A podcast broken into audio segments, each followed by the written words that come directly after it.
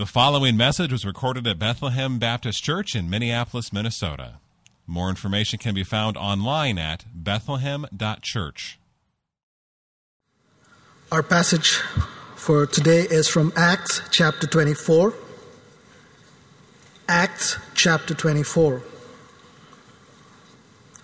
And after five days, the high priest Ananias came down with some elders and a spokesman, one Tertullus. They laid before the governor their case against Paul. And when he had been summoned, Tertullus began to accuse him, saying, "Since through you we enjoy much peace, and since by your foresight, most excellent Felix, reforms are being made for this nation, in every way and everywhere we accept this with all gratitude. But to detain you no further, I beg you in your kindness to hear us briefly. For we have found this man a plague, one who stirs up riots among all the Jews throughout the world, and is a ringleader of the sect of the Nazarenes. He even tried to profane this temple, but we seized him. By examining him yourself, you will be able to find out from him about everything of which we accuse him." The Jews also joined in this charge, affirming that all these things were so. And when the governor had nodded to him to speak, Paul replied, "Knowing that for many years you have been a judge over this nation, I cheerfully make my defense. You can verify that it is not more than twelve days since I went up to worship in Jerusalem, and they did not find me disputing with anyone or stirring up a crowd, either in the temple or in the synagogues, or in the city. Neither can they prove to you what they now bring up against me. But this I confess to you, that according to the way, which they call a sect, I worship the God of our fathers, believing everything laid down by the law and written in the prophets, having a hope in God, which these men themselves accept, that there will be a resurrection of both the just and the unjust. So I always take pains to have a clear conscience towards both God and man. Now after several years I came to bring alms to my nation and to present offerings. While I was doing this, they found me purified in the temple without any crowd or tumult. But some Jews from Asia, they ought to be here before you to make an accusation, should they have anything against me. Or else let these men themselves say what wrongdoing they have found when I stood before the council, other than this one thing that I cried out while standing among them. It is with respect to the resurrection of the dead that I am on trial before you this day." But Felix, having a rather accurate knowledge of the way, put them off, saying, "When Lysias the tribune comes down, I will decide your case." Then he gave orders to the centurion that he should be kept in custody, but have some liberty, and that none of his friends should be prevented from attending to his needs. After some days, Felix came with his wife Drusilla, who was Jewish, and he sent for Paul and heard him speak about faith in Christ Jesus. And as he reasoned about righteousness and self-control and the coming judgment, Felix was alarmed and said, "Go away for the present. When I get an opportunity, I will summon you." At the same time, he hoped that money would be given him by Paul. So he sent for him often and conversed with him. When two years had elapsed, Felix was succeeded by Porcius Festus, and desiring to do the Jews a favor, Felix left Paul in prison. This is the word of the Lord. The history of the early church in Acts records the unpredictable and unstoppable advance of the gospel of Christ. Unpredictable and unstoppable. Jesus had promised the disciples the Holy Spirit. And then he said, "You will be my witnesses from Jerusalem to the uttermost most parts of the world," and true to his promise, the book of Acts unfolds how this gospel advances in unpredictable and unstoppable ways, in the history of the early church, and really you could easily say to this very day. You know, again and again, Christ kept his promise that they would be his witnesses, and uh, and again, most unpredictable and unstoppable. You know, I, I read the accounts and I think, well, that's not how I would have done it. It's like, well, who cares? But, well, you know, that's not how I would have, you know, uh, think about unpredictable. Like, I thought Peter was the guy, right? He was the guy, but then God, call, or Christ calls this Pharisee who murders Christians to come and carry the gospel to the nations. That's unpredictable. Um, who would have thought that the gospel would go to Ethiopia uh, when when um, Philip is told by the Holy Spirit to stand on a street corner and an Ethiopian official comes by and boom. It's unpredictable, this advance of the gospel. It's also unstoppable. You know, here's just these are just samples. Uh, the gospel advances despite persecution of civil officials. Don't talk about this Jesus anymore. And the gospel advances. Despite the opposition of religious leaders, uh, believers increase in numbers despite the exposure of the hypocrisy of Ananias and Sapphira, having lied to the church about their giving. The gospel advances despite the persecution that killed Stephen. And the believers fled Jerusalem in every direction, carrying the gospel in their mouths and love in their hearts to bear witness to the world. And the gospel advances after the sharp dispute between Paul and Barnabas. Barnabas goes to his direction, Paul goes on his direction, and the gospel advances. And over and over and over again in Acts, we see this record of the unpredictable and unstoppable advance of the gospel in the face of every kind of obstacle and even opposition. Now, this is good for us to bear in mind at such a time as this, when sharp disputes tear at the unity of the church, and when scandal exposes the impurity of the church, and when public opinion has substantially turned against Christ and against biblical truth and against Christians in general, and at a time when who knows what kind of legal restrictions might be coming our way. This is this is good for us to take to heart. It's good for us to bear in mind at such a time as this, when we're when we're moving toward the transition of three separate churches. We haven't voted on that yet, but you know, the questions are coming in, and they're in my own mind. Will this transition be a setback for the gospel? What about missions? What about church planting? What about evangelism? What about discipleship even here? Is this going to... I mean, th- this text, it's not just cold history. It's, it's an account of the early church, how Jesus is at work in the early church to advance the gospel for the glory of his name and for the good of his people. And uh, this text calls me to take heart, to trust Christ, the Lord of the church. All authority belongs to him. He's going to build his church, and the gates of hell will not prevail against it. And it's a call to lean into the work of the gospel and just wait for him to work in unpredictable and unstoppable ways. So, with that, let me pray. Father in heaven, thanks for this account. This is this is a great account. It's it's uh, a beautiful sample of your work in the early church and throughout history. I pray you'd humble us, and I pray you would grant us boldness. Humble us with your unpredictable sovereign ways as you're at work advancing the gospel in and through our church, in and through our lives, in and through your people, and, in, and embolden us. Embolden us. Give us boldness by your sovereign, unstoppable grace, advancing the gospel day after day, year after year, overcoming obstacle after obstacle. And unite us in the in the great work, I pray. lift our heads in this text from this word.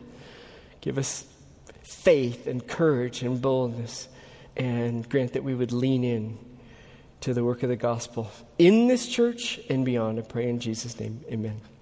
My outline, it's kind of funny. I had to laugh. I thought, well, this isn't like three points. This is like three chapters. Like, my outline is three chapters uh, in, in this account. Um, Paul, there are three T's: Paul's trip to Felix, Paul's trial before Felix, and Paul's teaching of Felix, along with his wife Drusilla.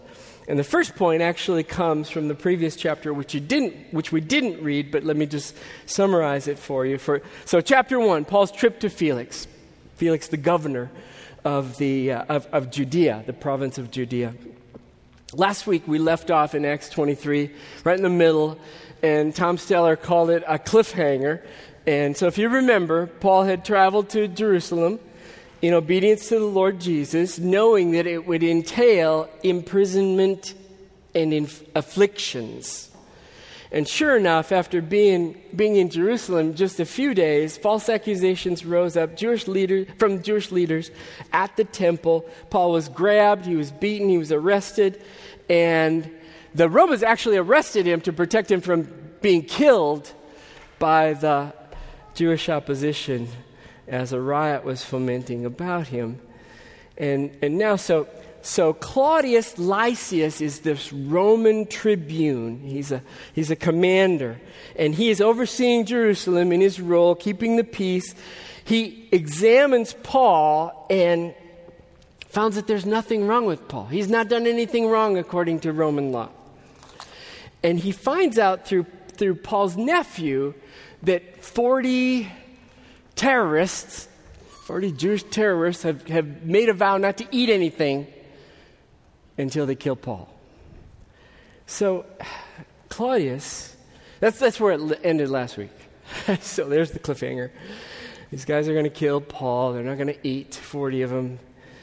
And here, here's the rest of that story. So Claudius, not wanting the blood of Paul on his hands, Paul's a Roman citizen. He, Claudius, he didn't want to be blamed for that. And, and Claudius neither wants to be blamed for some kind of a riot or unrest in Jerusalem. He could lose his job or worse for that. So he quickly arranges to whisk Paul out of Jerusalem and promptly orders, this is this is overkill. Uh, two hundred soldiers with seventy horsemen and two hundred spearmen. Verse twenty-three of chapter twenty-three. That's four hundred seventy soldiers to protect Paul to go thirty miles north to the city of Caesarea Philippi and meet with the governor up there. He does not want anything ha- to happen to Paul. Okay. Wow. So, Claudius sends Paul to Felix the governor. Now, this is, he's climbing up the ladder. Now, he's meeting with the governor of Judea, of which Jerusalem is part of Judea, but not all of it. So he's climbing up the the, the uh, governmental ladder here. And Felix the governor agrees to meet with Paul. Now, chapter two, Paul's trial before Felix. Oh. Five days after Paul arrived in Caesarea, the high priest and the Jewish elders came to press their charges against Paul. It's clear. They want him dead. I mean, it's not like he, he hurt our feelings and we think he should go to jail. It's like, we want him dead. They brought with them a, a man named Tertullus. Tertullus. He's a spokesman, he's a prosecutor. He's like a lawyer. And the arraignment begins when Tertullus says this to the governor. Now I'm in verse two of our of our text, chapter twenty-four, verse two. Well, since through you we enjoy much peace, he's speaking to, to Felix, and since by your foresight, most excellent Felix, reforms are being made for this nation, in every way and everywhere we accept this with all gratitude. But to detain you no further, I beg you in your kindness to hear us briefly. Now, it was customary to speak to those in authority in complimentary and honoring ways. But but Tertullus here, he does so with over-the-top flattery and falsehood. Let me explain. Felix, he, he says, Felix, you brought about much peace. Well, Felix is known for, he, during his reign, insurrections constantly rose up. Jewish insurrections rose up, and he brutally and viciously put them down. So for this Jewish lawyer to say, we just love the peace you brought. Flattery. Flattery, flattery, flattery. In fact, history records that Felix was so harsh of a leader that Nero, the Roman emperor, removed him for it. And you know, Nero is famous for his own atrocities. One ancient historian says of Felix, since he was he he he he he was a slave once, he was a Roman slave once who who, who rose to the to the to the to the governorship. This historian says he exercised the power of a king with the mind of a slave.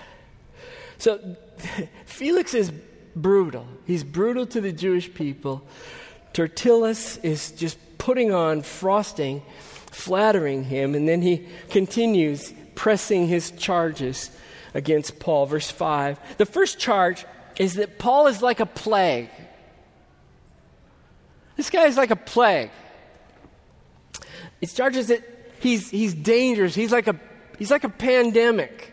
He spreads upheaval and rioting among the Jews all over the world, everywhere he goes, destroying the all-important Roman peace. Rome wants peace. They take over countries. They want peace there. I thought about this. This Paul is a plague thought, and I thought, you know, it's that's not unlike the perception of more and more people in America toward Christians. You're a plague. You're a plague. Spreading your biblical convictions about right and wrong, and sexuality, male, what is a female, marriage, what is a family, sanctity of human life. To, to some, today we have become a dangerous ideology to be eradicated or at least vaccinated against, a plague. So the first charge is Paul is a plague. Second charge, also in verse five, Paul is the ringleader of a Jewish sect called the Nazarenes. Now, I take it the, the the name the Nazarenes is a pejorative name for Christians, since Nazareth was the hometown of Jesus. And remember, remember what the disciple Nathaniel uh, asked of his brother Philip. Can anything good come from Nazareth? You know, like Nazareth has this low spot. So he says, that's charge number two, is Paul is a ringleader of this Jewish sect called the Nazarenes. It's a sect. And then the third charge, this is in verse six, is that Paul tried to profane the temple.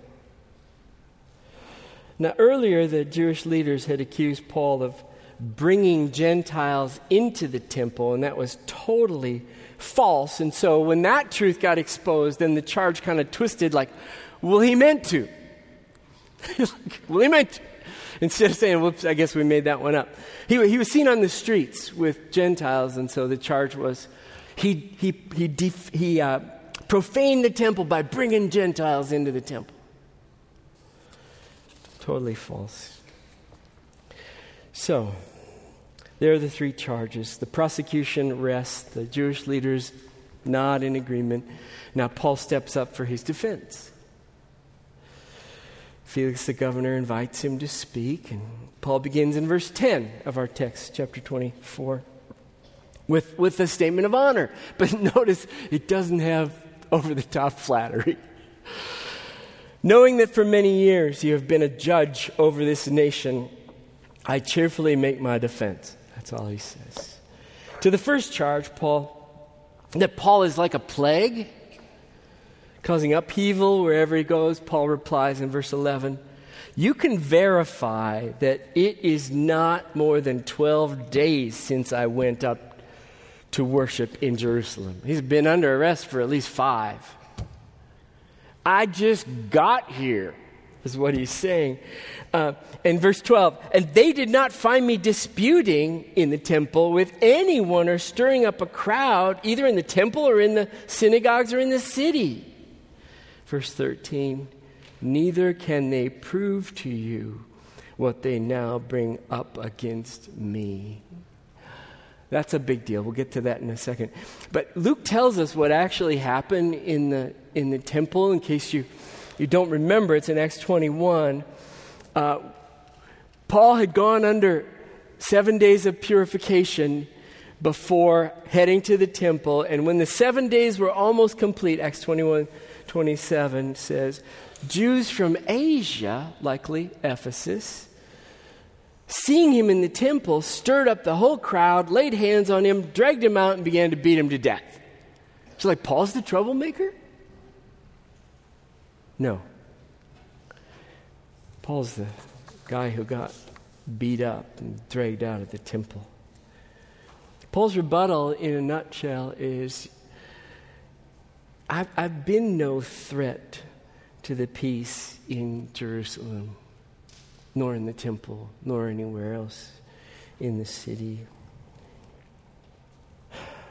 Charge number two. He's the ringleader of a Jewish sect called the Nazarenes. Paul replies, verse fourteen. But this I confess to you, that according to the way which they call a sect, I worship the God of our fathers, believing everything laid down by the law and written in the prophets, having a hope in God, which these men themselves accept, that there will be a resurrection of both the just and the unjust. So I always take pains to have a clear conscience toward both God and man. He, he, you see what he's saying? He's saying, I'm not a leader of a sect. I believe all the, the law and the prophets. I believe all the Old Testament. I believe everything. I worship the God of our Father. I'm a Jew. And I see in Christ Jesus the fulfillment of all the promises of the coming Messiah for the salvation of his people. I'm the, I'm the one who believes it all, is what Paul is saying. I'm not a sect leader. In fact, he adds, I believe in the judgment of God to judge the just and the unjust. This is interesting, isn't it? If you think about future judgment, that, that that's a reality, that every person has to stand before God, you'll live like Paul lives. So I strive to keep a clear conscience toward God and other people. Interesting. Heavenly minded makes good earthly people. So that's Paul's rebuttal to charge number two. I've, I've been no threat to Judaism. Rather, I, I'm a, I, I believe in the fulfillment of Judaism in Christ Jesus and live accordingly. To the third charge, that Paul tried to profane the temple. It's interesting, tried to. Um, Paul replies in verse seventeen. After noting he'd been away from Jerusalem for several years, I came to bring alms to my nation and present offerings. See, this is so wonderful. I mean, Paul had planted churches. He had, he had gone back to visit these churches uh, throughout the region, and he... As he went from church to church, he collected donations for the poor in Jerusalem. And, and, and this was a beautiful expression of the love of Gentile Christians, okay, for the Jewish people who were poor in Jerusalem, believers and unbelievers. So, you know, so that he tried to profane the temple. No, he came with a, a it sounds like a pretty sizable offering to honor the Jewish people. And he had undergone all the required Jewish purification r- regulations, fulfilling the Jewish cer- ceremonial law. So that's his rebuttal to the to the third charge. Now Paul, knowing that these accusations and charges, according to Roman law and Old Testament law, it's also true in the New Testament, requires eyewitnesses and cannot be admitted on the basis of hearsay. And so Paul names his direct accusers. This is verse eighteen. He says, but some Jews from Asia, again, that's probably from Ephesus, they ought to be here before you to make an accusation, should they have anything against me. But they're not. Verse twenty. Or else let these men, the Jewish leaders from Jerusalem, themselves say what wrongdoing they found when I stood before their council, other than this one thing that I cried out while standing among them. It is with respect to the resurrection of the dead that I'm on trial before you this day. And you remember what happened there. He he knew he had these Jewish leaders, Pharisees who believed in the resurrection and Sadducees who didn't. So when he shouted out, I'm here with respect to the resurrection, the Pharisees said, go, Paul, go. The Sadducees said, kill him. And pff, things get really messy there. That's what happened.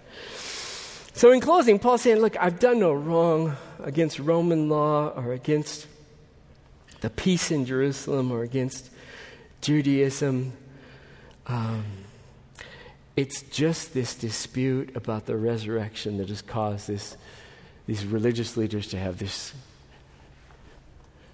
conflict with me. Chapter three now. That's the trial. That was chapter two. Chapter three, Paul's teaching of Felix and his wife Drusilla. You know, this is this is unexpected and unstoppable. Felix closes the hearing by putting off Paul's accusers. He tells them that when the, the Roman tribune, the commander uh, Claudius, comes from Jerusalem himself to testify, then, then Felix says, then I'll decide your case. I'll wait for him to come. He, well, he never comes. So on the one hand, the charges don't persuade Felix that Paul has done anything wrong, but on the other, he doesn't release Paul. Paul remains a prisoner, kept in custody, with an arrangement that none of his friends should be prevented from attending to his needs, verse twenty-three. So, now Felix the governor, we're told, knows about Christianity, and we don't know how. Um, it could be through his wife, who's Jewish, Drusilla. She's his third wife. And she's the youngest daughter of King Herod Agrippa. He's the guy who chopped off James, the apostle's head, and was so boastful and blasphemous before God that God sent an angel and struck him dead, and his body was eaten by worms. That's in Acts twelve. So she's, that's her dad. So what, how's this going to go? So our text unexpectedly closes in chapter three with Paul meeting with Felix, the governor, and his wife Drusilla, teaching them, it says, about faith, faith in Christ, righteousness, self-control, and coming judgment. Now I imagine, how's that all come together? He sits down with, with, with uh, Felix and Drusilla, and he says, Christ died for our sins according to the scriptures to bring us to God. Believe in him. Receive him. He, he has a righteousness to, to give you. Should you receive him by faith? Your righteousness is garbage. Your sinfulness. You, self-control. You can't even stop your sinning. They were known for some hedonistic lifestyle as well as brutality. And then he adds, and you know, there's a coming judgment when everyone will stand before God. And you will either face him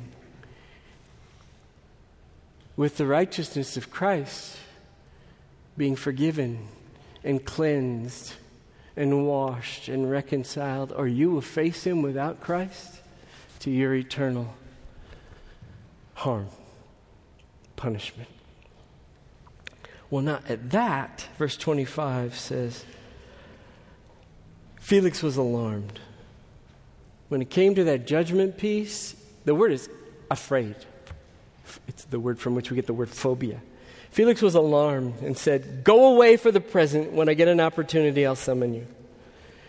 So then the, the, the, this uh, chapter three ends this account of Paul before Felix in this way. I'm just going to read uh, verse twenty-six. At the same time, Felix hoped that money would be given him by Paul. So he sent for him often and conversed with him.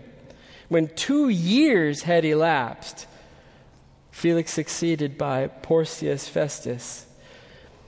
Uh, Felix was succeeded by Porcius Festus, and desiring to do the Jews a favor, Felix left Paul in prison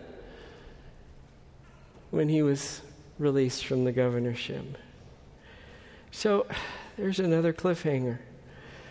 Um, so is, is it not interesting? You know, so in the providence of God, Jesus had said, some of you will go before kings to testify about me. Some of you they will kill and not a hair of your head will be harmed. Paul's going before kings. It actually says, and governors. Paul's talking to the governor, evangelizing the governor for two years. That's crazy. Felix is done.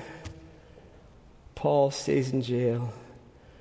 And the new governor, Porcius Festus, takes over. And Zach Howard will take us there next week. Let me close. I mean, as I said in the beginning, Christ has been and is advancing the gospel in unpredictable and unstoppable ways. It's evident in the book of Acts, and I believe God would have us take heart that that's true today as well. None of us could have predicted the upheavals and societal conflicts and troubles that have flared up in the last few years. And of course, Bethlehem and believers have not been immune to these troubles. A worldwide virus impacted everyone beginning in twenty twenty. Racial conflicts boiled over in twenty twenty and twenty twenty-one. Social media has become a major influential source, force in our world. Roe has been overturned by the Supreme Court, while at the same time pro-abortion convictions continue to jam their way into our media and into our awareness as the pro-abortion advocates are kind of mad, like a, like a I think of a beehive, like a whack a beehive. I mean, in twenty nineteen, you could not see this coming. You couldn't see it coming. But the historical account of Acts reminds us, take heart. Christ is advancing the gospel in unpredictable in, and and in unstoppable ways. Christ is head of the church. He is Lord of all. He has all authority in heaven and on earth, and he is building his church, and the gates of hell will not prevail against it. And Christ is using believers like you, like you, to advance the gospel. And, you know, what might seem to you is ordinary ways, but in his providence and in his plan, I mean, the gospel's going where he wants it to go, like here, to the governor and his wife. You you don't know. I, I heard somebody once do a little little uh, reflection on, so how'd you become a Christian? I said, well, I went to camp because a girl went to camp, and I found Jesus instead of her, and she kind of drifted off the page, and well, who who bore witness to you? Well, there's this woman there. How'd she become a Christian? How'd she become a Christian? You just got all the threads of God's providence in gospeling us. It's really quite amazing. Unpredictable and unstoppable. And I just want you to, to take heart. Take heart. God is advancing the gospel. Christ is building his church in and through believers like you and me and this little church for the glory of his name. And he won't let up. He said so. Till glory. Father in heaven, thanks so much for your word. I mean, the twists and turns that the Apostle Paul goes through. Now he's in Jerusalem, and, and the word is, now let's go to Rome. I mean, he's under arrest. How does that happen? Just praise you for your providential, sovereign, gracious work of advancing the gospel and blessing your people through the ages and even to this very day. May we take heart, lift our heads, and lean in as your people here in this, in this day. Put your word in our mouths and love in our hearts that we would speak the gospel to one another and to those who don't yet know you, I pray in Jesus' name. Amen. Thank you for listening to this message from Bethlehem Baptist Church in Minneapolis, Minnesota. Feel free to make copies of this message to give to others, but please do not charge for these copies or alter their content in any way without written permission from Bethlehem Baptist Church. For more information, we invite you to visit us online at bethlehem dot church or write us at seven two zero thirteenth Avenue South, Minneapolis, Minnesota, five five four one five. Bethlehem Baptist Church, spreading the passion for the supremacy of God in all things, for the joy of all peoples, through Jesus Christ.